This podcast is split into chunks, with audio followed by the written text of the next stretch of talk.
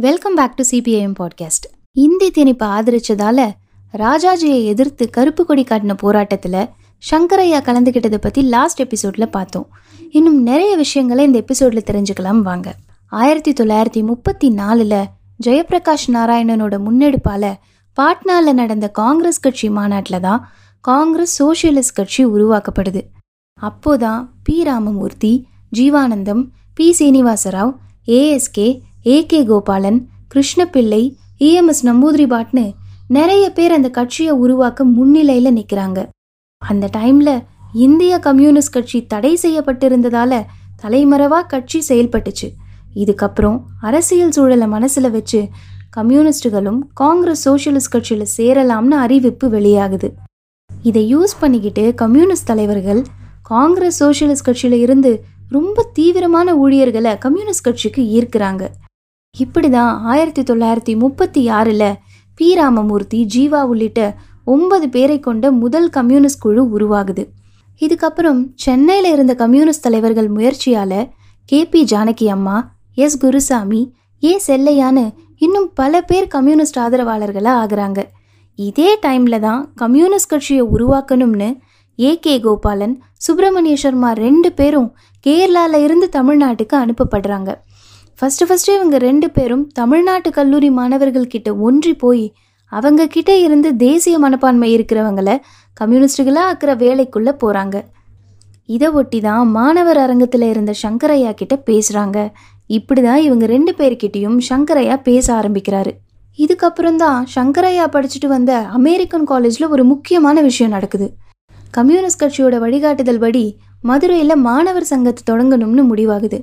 அப்போதான் மதுரை அமெரிக்கன் காலேஜில் மாணவர் சங்கத்தை தொடங்குற வேலைகளும் ஆரம்பிக்குது. பிளான் படி காலேஜில் அதுக்கான மாநாட்டை தொடங்கி வைக்க அப்போ இருந்த இளம் கம்யூனிஸ்ட் பாரிஸ்டர் மோகன் குமாரமங்கலத்தை கூப்பிடுறாங்க. இதுக்கப்புறம் மதுரை விக்டோரியா ஹெட்வர்ட் ஹாலில் நடந்த மாநாட்டில் மாணவர் சங்கமும் உருவாக்கப்பட்டு அதனோட செக்ரட்டரியாக நம்ம சங்கரையாவை தேர்வு பண்ணுறாங்க இதுக்கப்புறம் அவரோட தலைமையில் ஸ்டூடெண்ட்ஸ் பிரச்சனைகளை பேசுகிற ரொம்ப நிறைய பேரணிகளும் ஈவெண்ட்ஸும் மதுரையில் அவர் தலைமையில் ரொம்ப பரவலாக நடக்குது. சரி கொஞ்ச நாளுக்கு அப்புறம் உத்தமபாளையத்துக்கு போய் அங்கே மாணவர் சங்கத்தை தொடங்கி வைக்கிறாரு நம்ம சங்கரையா. அந்த கூட்டத்தில் உத்தமபாளையத்தோட ரொம்ப பெரிய நிலக்கிழாரான ஹாஜி கருத்தா ராவுத்தரோட ரெண்டு பசங்க கலந்துக்கிறாங்க. அதில் ஒருத்தர் தான் ஹாஜியார். பின்னாட்களில் இவர் பேர்லேயே அங்கே ஒரு காலேஜ் தொடங்குறாரு. அண்ட் அந்த காலேஜ் இப்போவும் இருக்குது இன்னொரு பையனான ஜமால் மொய்தீன் கொஞ்ச நாள்லேயே பிரபல கம்யூனிஸ்ட் தலைவராக வர்றதும் தனிக்கதை சங்கரையாவோட ஸ்பீச்சுக்கு அப்புறமா அங்கே உத்தமபாளையம் மாணவர் சங்கம் உருவாக்கப்படுது. இதுக்கப்புறம் திண்டுக்கல்லுக்கு போய் அங்கேயும் மாணவர் சங்கத்தை அவர் தொடங்கி வைக்கிறாரு. இதெல்லாம் பார்த்து ரொம்ப கடுப்பானது யாருன்னா சங்கரையா படிச்சுட்டு வந்த அமெரிக்கன் காலேஜோட பிரின்சிபல் பிளின்ட்டு தான். எங்கே இப்படியே போனால் மாணவர் சங்கத்தோட செல்வாக்கு பெருகி அது நமக்கே ஆப்பாயிடுமோன்னு அவர் பயந்தார். இதனால் சங்கரையாவை கூப்பிட்டு உங்களுக்கு டிசி கொடுக்குறோம். நீங்கள் வேறு காலேஜில் போய் ஜாயின் பண்ணிக்கோங்கன்னு சொல்கிறாரு இதுக்கெல்லாம் அசராத நம்ம ஆள்.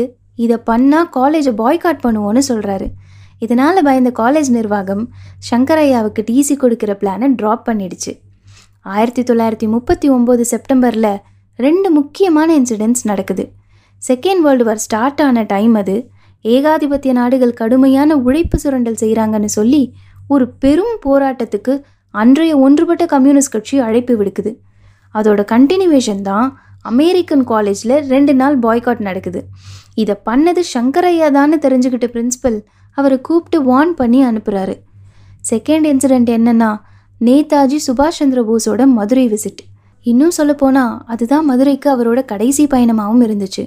அப்போ மதுரை ரயில்வே ஸ்டேஷன் வந்த அவருக்கு காங்கிரஸ் சோஷியலிஸ்ட் பார்ட்டி ரொம்ப பெரிய வரவேற்பு கொடுத்துச்சு. இதில் சங்கரையாவும் ரொம்ப ஆர்வமாக கலந்துக்கிறாரு.